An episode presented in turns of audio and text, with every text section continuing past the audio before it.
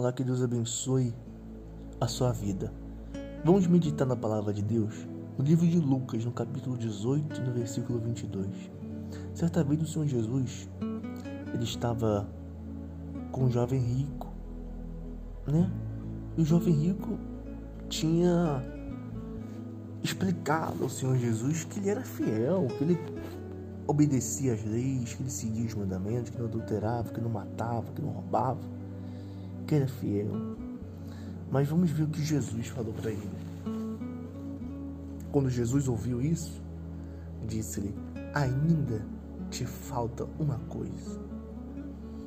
Então, sem te trazer essa mensagem do jovem rico para o dia de hoje, seria mais ou menos assim.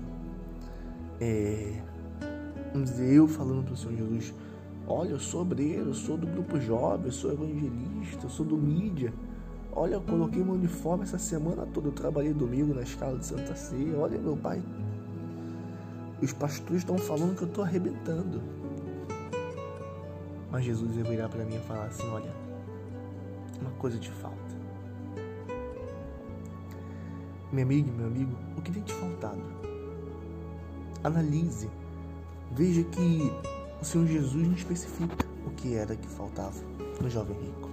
Por quê? Porque ele não sabia? Não, ele sabia. Ele sabe o meu interior, ele conhece o teu interior, ele sonda os nossos pensamentos. Mas agora uma pergunta que eu te faço: por que o Senhor Jesus não revelou, não falou o que era? Simplesmente por um motivo. O jovem rico também sabia o que faltava. E é assim nos dias de hoje. Na época de Jesus, nos dias de hoje, nós também sabemos o que falta. Às vezes você pode falar assim: ah, não sei não. Sabe sim. Talvez você está distraído na fé, não está prestando atenção. Mas se você focar na palavra, você vai saber o que tem te faltado. O que você tem deixado de fazer que tem faltado. O significado da palavra faltar ou falta é o, de, é o fato de não estar no lugar onde se poderia ou deveria estar.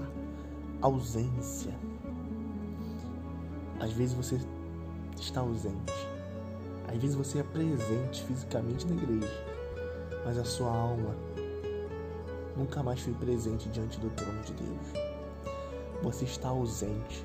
Já viu aquele aluno que a professora ou professor faz chamada? Já até os próprios colégios que zoam, chama de turista, que vive ausente. Então, você tem se tornado um turista no reino de Deus. Você até vai, passeia, vou colocar assim, passeia, mas daqui a pouco você vai embora, sai fora. Porque você não aguenta obedecer, você não aguenta as regras, a disciplina. Então, por você não aceitar a disciplina do reino de Deus, você sai. Você até permanece fisicamente, mas a tua alma já não está há muito tempo.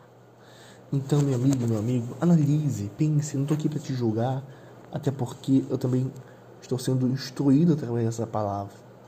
Porque é o Espírito Santo que está dando para gente. Não é só para vocês, é para mim também. Ele está aqui me usando, mas também está falando comigo. Então vamos analisar o que, que tem faltado. O que, que tem faltado talvez para você entregar, para você abrir mão, para eu abrir mão. Vamos analisar, porque Deus quer abençoar, quer fazer algo extraordinário através da nossa vida. Olha, eu tenho certeza que Deus é com você.